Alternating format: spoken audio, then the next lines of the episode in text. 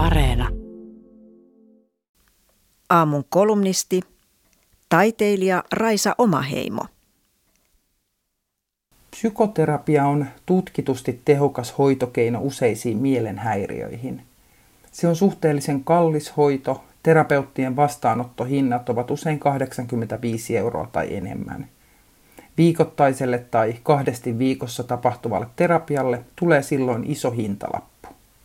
Terapiaa voi hankkia omalla rahalla tai Kelan tukemana hoitona. Psykoterapiaan on kuitenkin vaikeaa päästä. Omissa ympyröissäni olen kuullut useamman ihmisen kertovan, miten nämä lähettävät sähköpostia kymmenille terapeuteille, joista vain murtoosa vastaa yhteydenottoon, ja nämäkin vain kertoakseen, ettei valitettavasti ole tilaa uusille potilaille. Asiasta käydään myös laajempaa keskustelua. Kelan kuntoutuspsykoterapia tukea saavien ihmisten määrä yli kaksinkertaistui vuodesta 2010 vuoteen 2017. Psykoterapeuttien määrä ei kuitenkaan ole kasvanut samaa tahtia, ja iso syy tähän on se, että koulutus maksaa opiskelijalle kymmeniä tuhansia euroja. Paitsi että terapeuttien liian vähäinen määrä jättää yksilöt voimaan huonosti yksinään, ihmisten putoaminen sairaslomalle tai eläkkeelle maksaa yhteiskunnalle valtavasti. Useammat tahot ajavat muutosta. Mielenterveyspooli on laittanut alulle terapiatakuu kansalaisaloitteen, jonka tavoitteena on nopeuttaa ja helpottaa mielenterveysavun saamista. Psykoterapian puolesta kansalaisaloite puolestaan vaatii maksutonta terapeuttikoulutusta. Mahdollisuuksien tasa-arvo on hieno asia. Olen ylpeä suomalaisesta maksuttomasta koulutusjärjestelmästä, joka mahdollistaa ainakin periaatteessa sen, että kaikenlaiset ihmiset voivat hakeutua kaikenlaisille aloille ja ammatteihin. Terapiakoulutus on tässä kuitenkin poikkeus. Psykoterapeutiksi ei voi opiskella ilman pääomaa.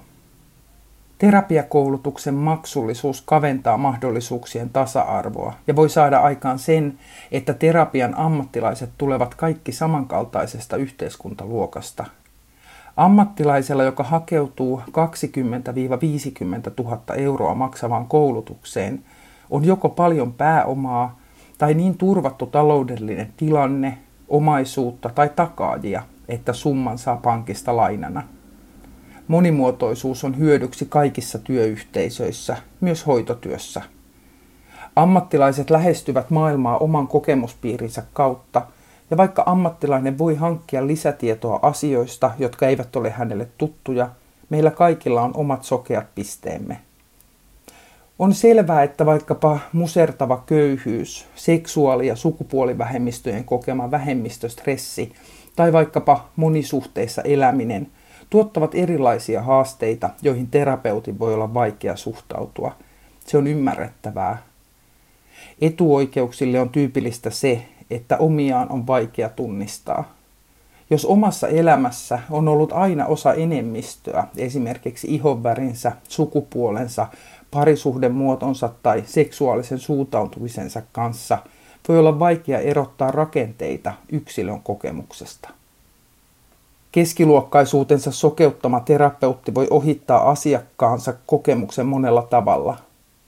Asiakkaan päätös dyykata ruokansa roskiksesta saattaa näyttäytyä terapeutille psykologisena oireiluna sen sijaan, että nähtäisiin sen olevan vaikkapa ekologisesti mielekäs ja voimaannuttava teko tai taloudellisesti välttämätöntä. Monisuhteessa elävä voi saada avuksi suhteiden haasteisiin ohjeen lakata olemasta monisuhteinen. Pahimmillaan ilmiö saa aikaan sen, että rasismin poistaminen jää yksilön tehtäväksi. Jos yhteiskunnallista syrjintää hoidetaan ainoastaan yksilön mielenterveyden ongelmana, ollaan pahasti hakoteilla. Sen lisäksi, että maksuton koulutus toisi meille lisää ammattilaisia tekemään työtä mielenterveyden haasteiden helpottamiseksi, se antaisi myös erilaisille ihmisille mahdollisuuden tulla kohdatuksi paremmin.